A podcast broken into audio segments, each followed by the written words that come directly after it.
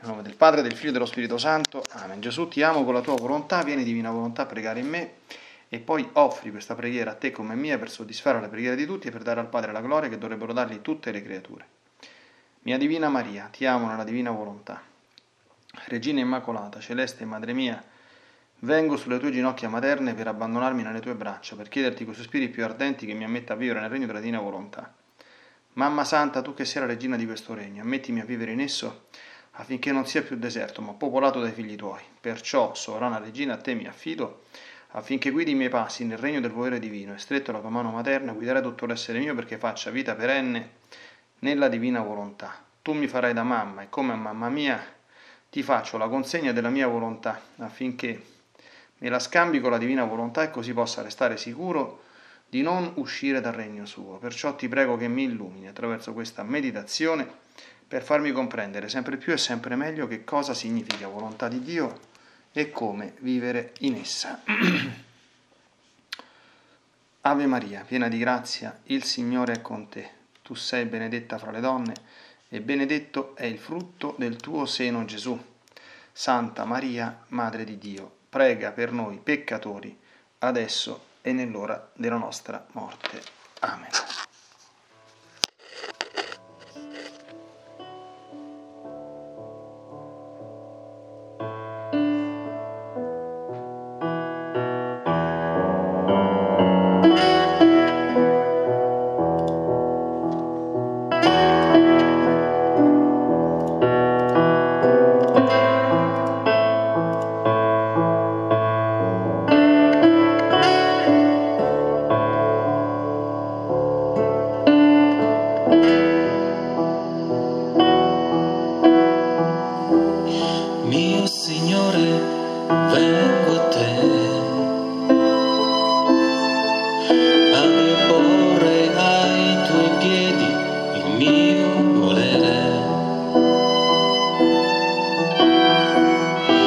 Dal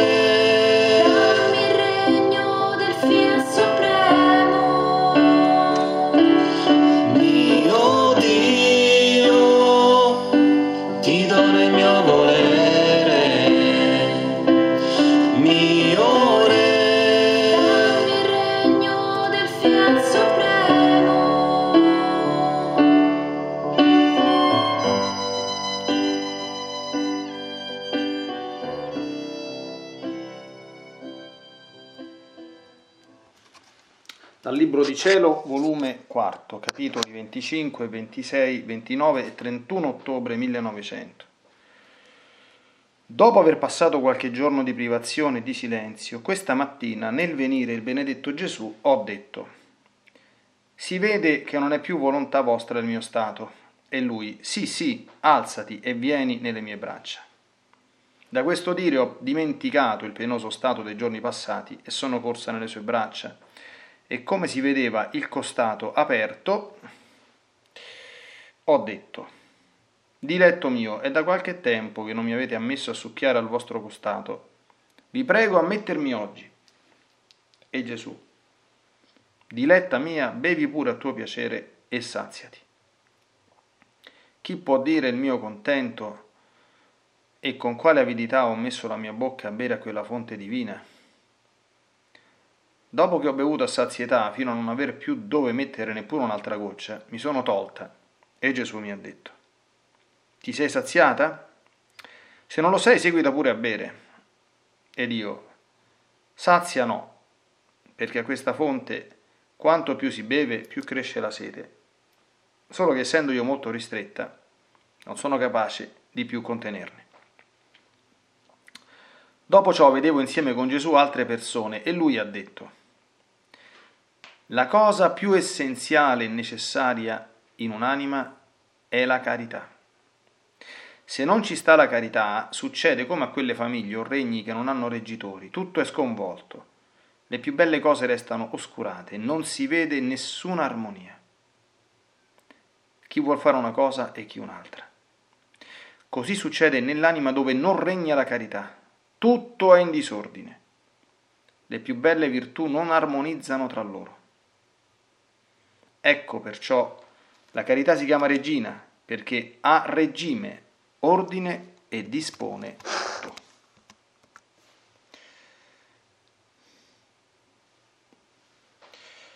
Trovandomi nel solito mio stato, mi sono sentita fuori di me stessa ed ho trovato la regina mamma. Appena vistomi, ha incominciato a parlare della giustizia, come sta per cozzare con tutto il furore contro le genti. Ha detto tante cose sopra di ciò, ma non ho vocaboli come esprimerle ed in questo mentre vedevo tutto il cielo pieno di punte di spade contro il mondo. Poi ha soggiunto. Figlia mia, tu tante volte hai disarmato la giustizia divina e ti sei contentata di ricevere sopra di te i suoi colpi. Ora che la vedi al colmo del furore, non ti avvilire, ma sii coraggiosa, con animo pieno di santa fortezza. Entra in essa giustizia e disarmala. Non aver timore delle spade, del fuoco e di tutto ciò che potrai incontrare per ottenere l'intento, se ti vedi ferita, battuta, scottata, rigettata, non darti indietro, ma ti sia piuttosto come sprone per tirare innanzi. Vedi, a ciò fare sono venuta io in tuo aiuto, col portarti una veste, la quale indossandola l'anima tua acquisterai coraggio e fortezza, a nulla temere. Detto ciò, da dentro il suo manto ha tirato fuori una veste intessuta di oro screziato a vari colori ed ha vestito l'anima mia, poi mi ha dato il suo figlio dicendomi, ed ecco che per pegno del mio amore ti do in custodia il mio carissimo figlio, acciò che lo custodisca, lo ami e lo contenti in tutto. Cerca di fare le mie veci, acciò trovando in te tutto il suo contento, lo scontento che gli altri gli danno non gli possa dare tanta pena. Chi può dire quanto sono restata felice e fortificata nell'essere vestita da quella veste e con l'amoroso pegno fra le mie braccia. Felicità più grande non potrei certo più desiderare. Onde la regina mamma è scomparsa ed io sono rimasta col mio dolce Gesù. Abbiamo girato un poco la terra e fra tanti incontri ci siamo incontrati con un'anima data in preda alla disperazione. Avendone compassione ci siamo avvicinati e Gesù ha voluto che io le parlassi per farle comprendere il male che faceva. Con una luce che Gesù stesso mi infondeva le ho detto, la medicina più salutare ed efficace negli incontri più tristi della vita è la rassegnazione. Tu col disperarti, invece di prendere la medicina, ti stai prendendo il veleno come uccidere l'anima tua. Non sai tu che il rimedio più opportuno a tutti i mali, la cosa principale che ci rende nobili, ci divinizza, ci rassomiglia al nostro Signore ed ha virtù di convertire in dolcezza le stesse amarezze e la rassegnazione, che cosa fu la vita di Gesù sulla terra se non continuare il volere del Padre e mentre stava in terra stava unito col Padre in cielo? Così l'anima rassegnata, mentre vive in terra, l'anima e la volontà sua sta unita con Dio nel cielo. Si può dare cosa più cara e desiderabile di questa? Quell'anima come scossa ha cominciato a calmarsi ed io con Gesù ci siamo ritirati. Sia tutto per gloria di Dio e sempre benedetto.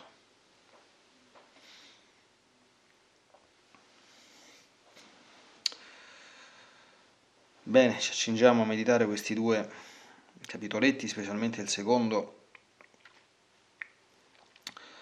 ma anche il primo contiene, contiene come di consueto cose molto molto edificanti e da tirare fuori con attenzione per nutrimento della nostra anima. Il primo capitoletto, ecco. Contempliamo anzitutto come sono i rapporti tra Gesù e le sue anime innamorate, anche, come dire, il santo ardire, mm, la santa audacia, ecco, diciamo così, di Luisa, che, come dire, si permette tranquillamente di dire a Gesù, guarda, è tanto tempo che non bevo al tuo costato, volevo farlo oggi, se mi volessi ammettere, ti prego di farlo certamente chi contempla queste scene ecco, rimane, come dire, santamente meravigliato, ecco, affascinato, no? E almeno io mi porto sempre dietro tanti santi punti interrogativi, no? Cioè, dice, ma, ma guarda un po' a che punto può arrivare, insomma, l'unione intima di un'anima, di un essere umano, per quanto santo, con Gesù. E guarda come Gesù la seconda, la contenta. E addirittura quando finisce gli dice, ma vuoi ancora? e anche la grande risposta che dà Luisa, eh? cioè dice, questa fonte a quanto più si cresce si beve cresce la sede, ma essendo io limitata non posso contenerne di più per ora, no? bellissima immagine, questo ci fa anche comprendere eh, più in generale no? com'è il nostro rapporto con Dio. Ed è per questo che la beatitudine è eterna e infinita. Uno, uno dei motivi è anche questo, no? perché eh, la somma eh, bellezza che Dio è, la somma felicità che Lui dà, essendo appunto cose infinite, non possono essere esaurite da un ente creato. Per cui anche se tutta l'eternità quell'ente creato gode di Dio in tutto e per tutto, non sarà mai sazio. Però dentro questa non sazietà non, è, non si sperimenta diciamo, quella, quella pena che abbiamo in questo mondo, no? perché se noi non siamo sazi quando ci alziamo da tavola, alzarsi da tavola senza essere sazi è, una mortificazione, un sacrificio, si fa in alcuni monasteri, no? era una regola degli antichi maestri di spirito, alzati sempre da tavola senza arrivare alla sazietà e avendo un po' di fame, no? ma questa è una mortificazione. Ecco, invece in chiave soprannaturale non è una mortificazione, perché eh, non dipende da una mancanza, ecco, ma da una sovrabbondanza della fonte. Ecco, eh, e così per altri aspetti la sazietà, come sappiamo, sì, quando ci alziamo sazi non abbiamo più fame, però la sazietà comporta anche dei tedi, no? Uno si sente un po' appesantito, cose di questo genere. Invece quella eh, limitata sazietà dipendente dalla piccolezza della creatura che dà un'esperienza divina non produce nessun tipo di fastidio, appunto perché è una sazietà da un lato suave e dall'altro lascia ancora l'anima desiderante, anelante di potersi beare nelle divine delizie. Ecco, è chiaro qui, non è inutile ricordare San Giovanni della Croce che queste cose non devono essere oggetto di desideri per se stessi, ecco, perché noi qui dobbiamo, fare, dobbiamo desiderare semplicemente di fare la divina volontà. Però è anche vero che quando un'anima veramente è unita al Signore e fa quello che Dio vuole, e non dico che tutti ricevono queste cose, però certamente delle consolazioni e delle grazie particolari dal Signore le, le riceve per ragioni dipendenti dalla dalla stretta giustizia, che non funziona soltanto nel male, funziona anche nel bene. È giusto che chi a Gesù dà molto, molto da lui riceva. È giusto che chi da poco, poco da lui riceva, è giusto che chi niente gli dà, niente riceva, se non l'amore e la misericordia a cui ogni ente creato, insomma ogni essere umano, dopo la redenzione operata da Cristo, ha diritto in quanto essere umano, insomma, in quanto eh, oggetto di amore eterno eh, di Dio. No? Quindi questo, questo vale per tutti, ecco, però eh, queste cose non sono, come sappiamo, uguali per tutti. E questo non lede la giustizia, ma la afferma e non va contro l'amore e la misericordia perché non li tocca nella sua essenza profonda.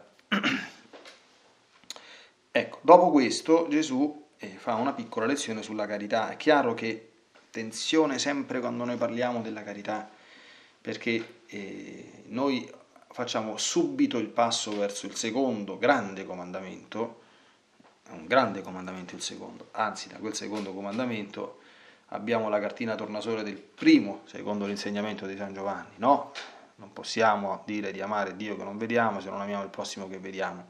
Però il contesto in cui Gesù ne parla fa comprendere che la carità, questo dobbiamo interiorizzarlo, perché ripeto, l'abitudine, il linguaggio comune non ci aiuta, è anzitutto amore infinito verso Gesù, verso la Madonna.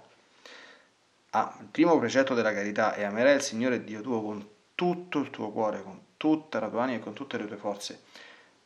Ed è un punto fondamentale per l'esame di coscienza per tutti, anche per le persone che vivono nel mondo con gli affetti più cari che si possano avere, perché tutto il cuore, tutta l'anima e tutte le forze vanno date solo a Gesù.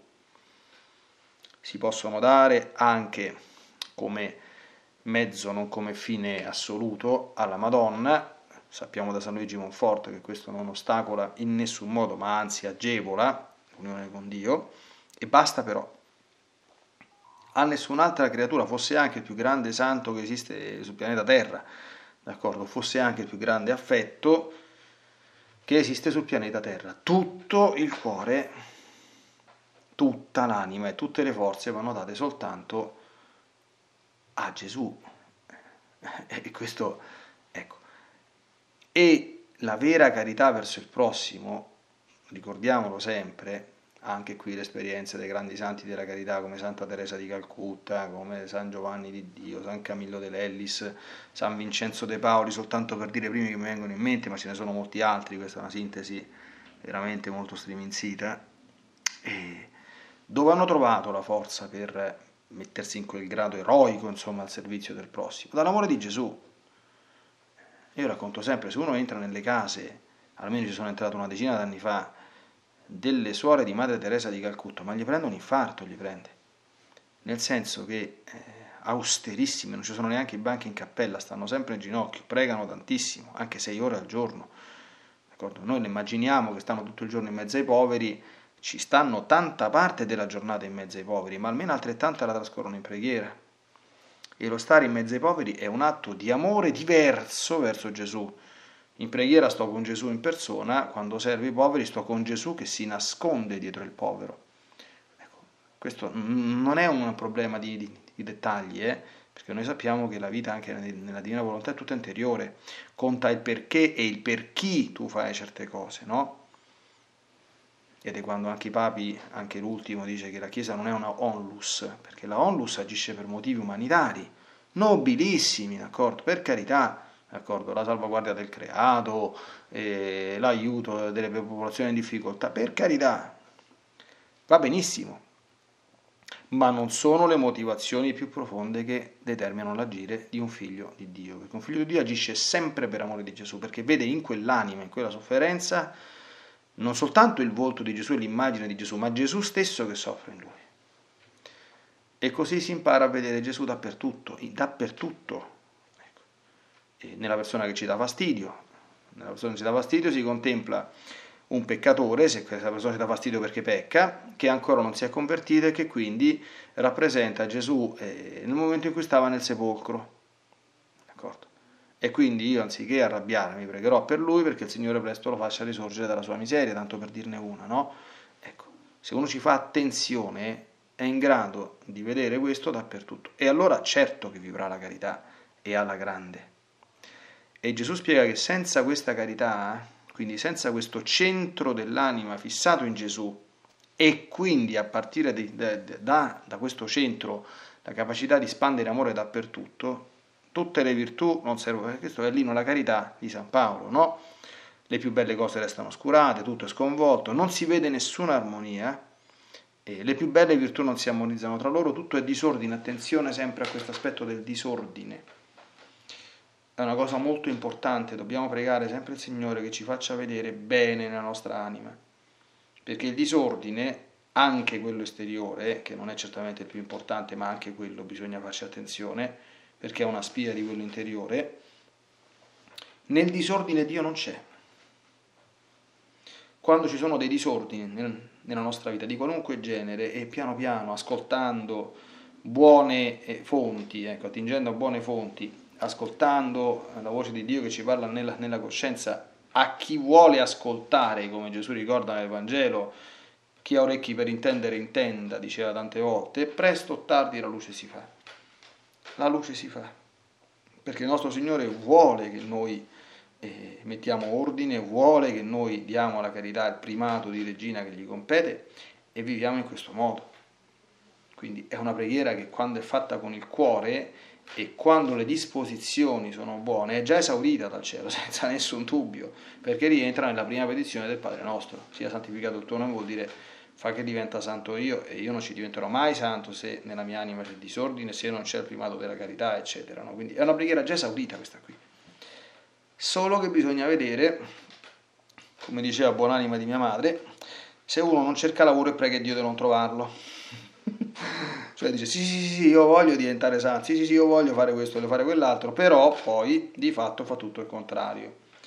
Un po' come una sorta del, dei sempre redivivi eh, seguaci del giovane ricco, no? che vanno a dire ah, io voglio venire dietro di te, voglio fare qualunque cosa, eh, dimmi tutto. E poi glielo dice e torna indietro, e torna a casa, dice no se è così difficile lasciamo perdere. Eh, qui c'è anche un po' la, ecco, la cartina tornasole di quelle che sono le nostre profonde intenzioni e disposizioni. Ecco, ma una persona che vuole diventare santa, ecco, sicuramente avrà dal Signore tutti gli aiuti necessari per a condizione che lo lasci lavorare e che voglia diventare santa sul serio e non camuffare ecco, dietro profonde, nascoste intenzioni, eh, secondi fini, eccetera, eccetera, altro, perché quello nostro Signore non ce lo seconda, ma anzi fa in modo di metterci in crisi anche attraverso la croce e la sofferenza, perché noi eh, lo ammettiamo a noi stessi e ci convertiamo, perché molto offende il Signore un'anima che mm, non è sincera nel cuore, anche se la sua mancanza di sincerità dipende da buona fede. Le parole del Salmo 50 ecco, dovrebbero essere molto presenti nel nostro cuore, specialmente oggi è la solennità di San Giuseppe, ma è iniziato il tempo di, di passione, le ultime due settimane della Quaresima. Questo salmo dovrebbe essere oggetto di profonda meditazione. Dice: Ma tu vuoi la sincerità del cuore e nell'intimo mi insegni la sapienza uno dei passaggi, no? bellissimi. Vuole la sincerità nel cuore, e bisognerebbe leggerlo così, e se questa c'è, nell'intimo tu mi insegnerai la sapienza, perché Dio parla nell'intimo. Come? A chi è, è sincero nel cuore. Il secondo capitoletto, ecco, allora, anzitutto, lo sprone della Madonna a continuare a disarmare la divina giustizia. Qui chi fa le ore della passione penserà immediatamente ecco, alla diciannovesima ora della passione, insomma, che è tanto lunga quanto bella. Ogni volta che arriva bisogna mettersi un po' tranquilli perché per farla con calma ci vuole un pochino di tempo, proprio perché appunto dopo la scena della crocifissione c'è questa preghiera fatta anzitutto da Gesù sulla croce a cui noi ci uniamo e che poi deve diventare parte, diciamo così, della nostra anima, perché dentro la nostra vita, pur nel piccolo, quindi senza arrivare agli eroismi delle anime vittime, però questa dimensione ci deve essere. Cioè io devo essere consapevole che devo agire ed operare per consolare il cuore di Gesù, per fermare almeno un pochino la divina giustizia e per contribuire alla conversione delle anime che non conoscono Gesù. Cioè, questo è, diciamo, io oserei dire che condizione normale anche di un fedele cristiano cattolico degno di questo nome, insomma, no? e non all'acqua di rose, ma ancora di più per chi desidera fare un cammino impegnato verso la santità e quindi ancora di più per chi aspira alla santità delle santità, che è la vita nella divina volontà. Ecco, in questa diciamo, esperienza personale di Luisa con la Madonna eh, riceve anzitutto sprone.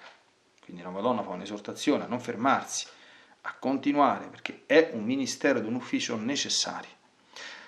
Le ottiene la forza e il coraggio per farlo, ecco, simboleggiati da questa veste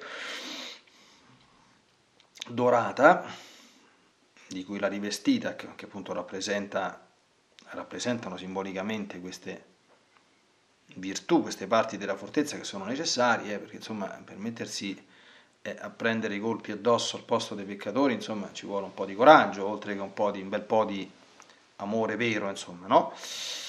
E, e poi, bellissimo, dopo aver ottenuto il consenso, è bellissimo quello che dice la Madonna Luisa, cerca di fare le mie veci.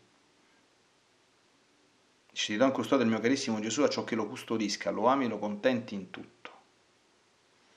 Allora, questo è un aspetto della vita della, della Madonna, che la Madonna certamente insegna ai suoi devoti, che dobbiamo tenere presente adesso. Non, qui poi la Madonna lo esplicita consegnando a Luisa Gesù nella forma di Gesù bambino, no? quindi veramente eh, esortandola come dire, a tirare fuori tutto il meglio dell'animo materno che ogni donna degna di questo nome ha.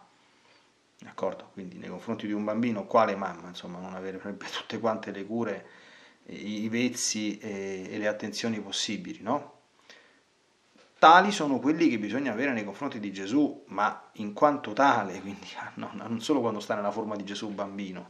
Lui questo lo vuole, perché quello che si comprende benissimo da questi scritti è che un, una corresponsione seria alle sue ansie di amore, seria ma anche fattiva, percepibile, sia nel sacrificio che nell'amore, nella devozione, nei gesti personali autentici, ecco, non fatti tanto per farli, Gesù trova veramente conforto e consolazione e solo per questo, come dire, si intenerisce e si mostra e si manifesta e agisce con indulgenza verso chi nella vita fa tutto il contrario di questo, cioè lo bestemmia, lo, lo, lo sottopone a indifferenze, a freddezze, a sacrilegi e cose di questo genere. Quindi, e questo è fare le veci della Madonna, cioè, per chi è mariano, no? In cosa consiste l'imitazione di Maria? Dico sempre, ma cioè, per un prete, la Madonna non è una, una sacerdotessa, no? Non l'è mai stato, non lo sarà mai.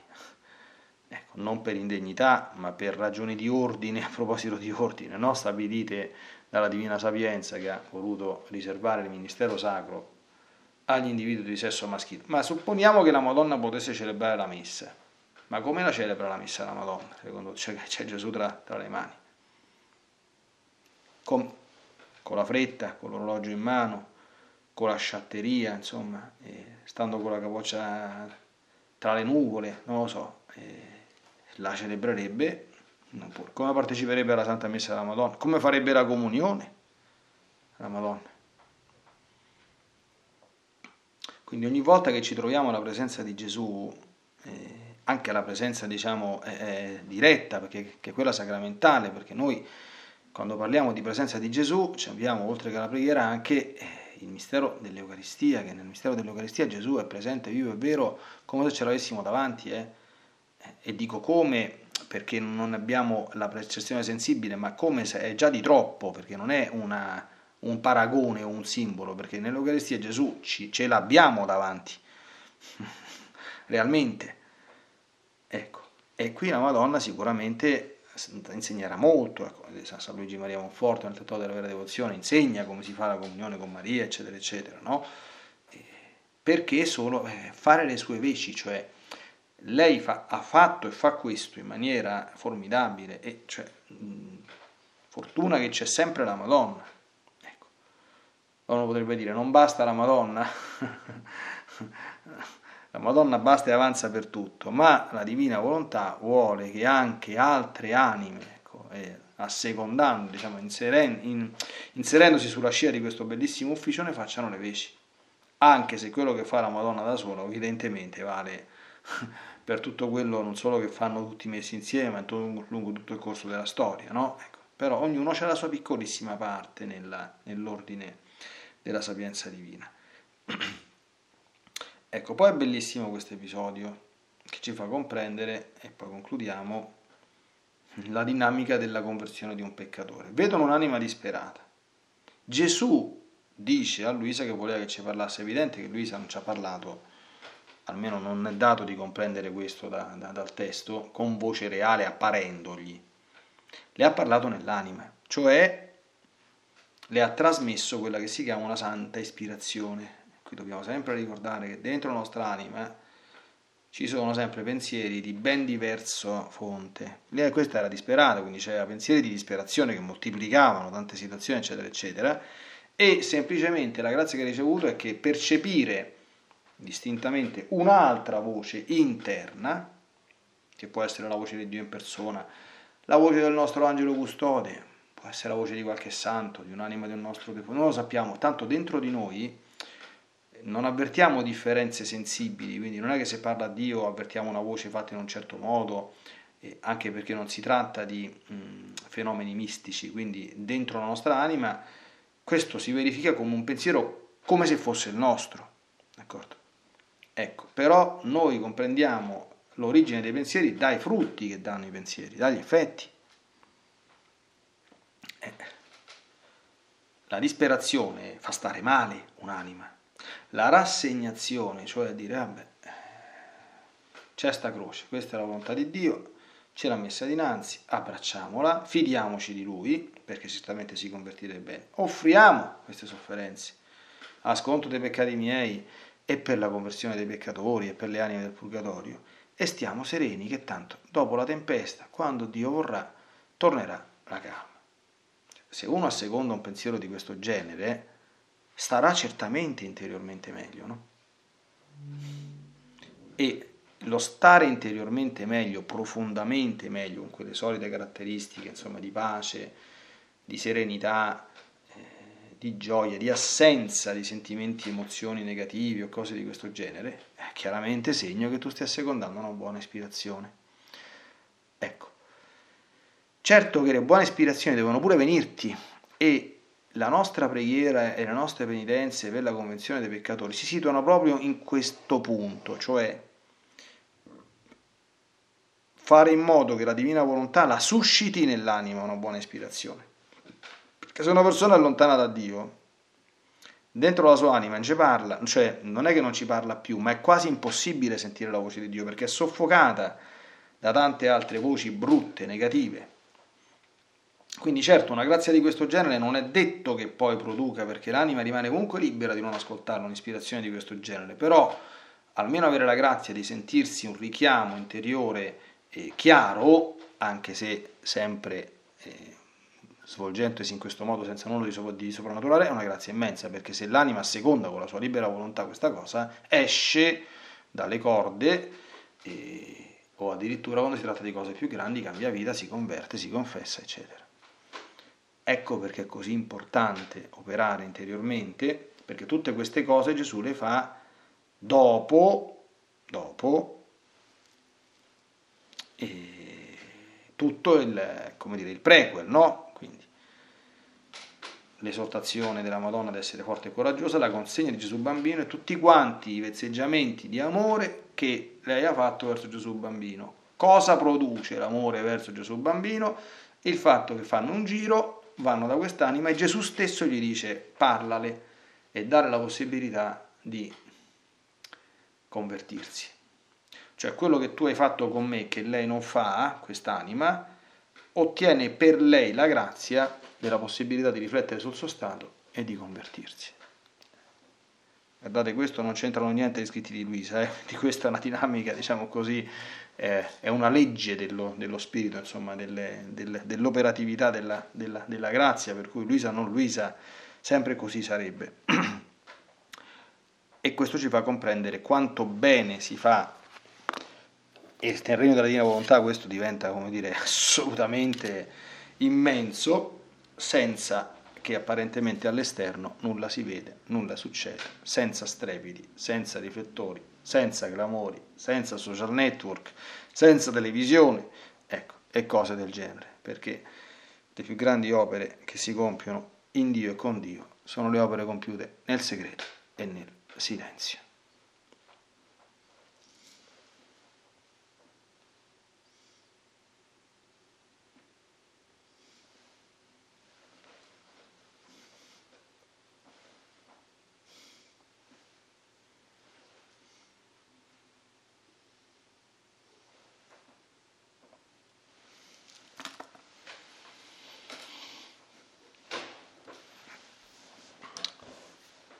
Bene Divina Maria, oggi abbiamo ricordato che Gesù vuole che tutti quanti impariamo da te, anche nel nostro piccolo, a fare le tue veci nei confronti di Gesù, cioè imparare da te quella scuola di amore assoluto, di fusione ininterrotta con la divina volontà che ha fatto di te un prodigio è una più grande operatrice a beneficio del, dell'umanità intera che mai c'è stata e che mai si possa concepire.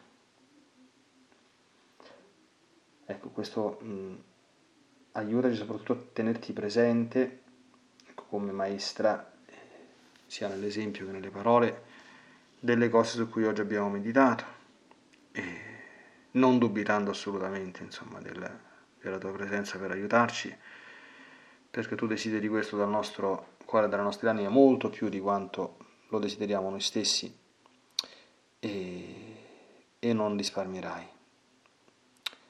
nessun mezzo e nessuna grazia per poter fare in modo che tutto questo diventi nella nostra vita realtà.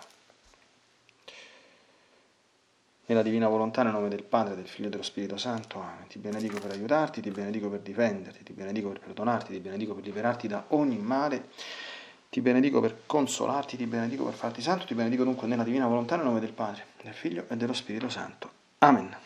Fiat Ave Maria. It is Ryan here, and I have a question for you. What do you do when you win? Like, are you a fist pumper? a woohooer, a hand clapper, a high fiver. I kind of like the high five, but if you want to hone in on those winning moves, check out Chumba Casino. At ChumbaCasino.com, choose from hundreds of social casino style games for your chance to redeem serious cash prizes. There are new game releases weekly, plus free daily bonuses. So don't wait. Start having the most fun ever at ChumbaCasino.com. No purchase necessary. VGW. Void were prohibited by law. See terms and conditions. 18 plus.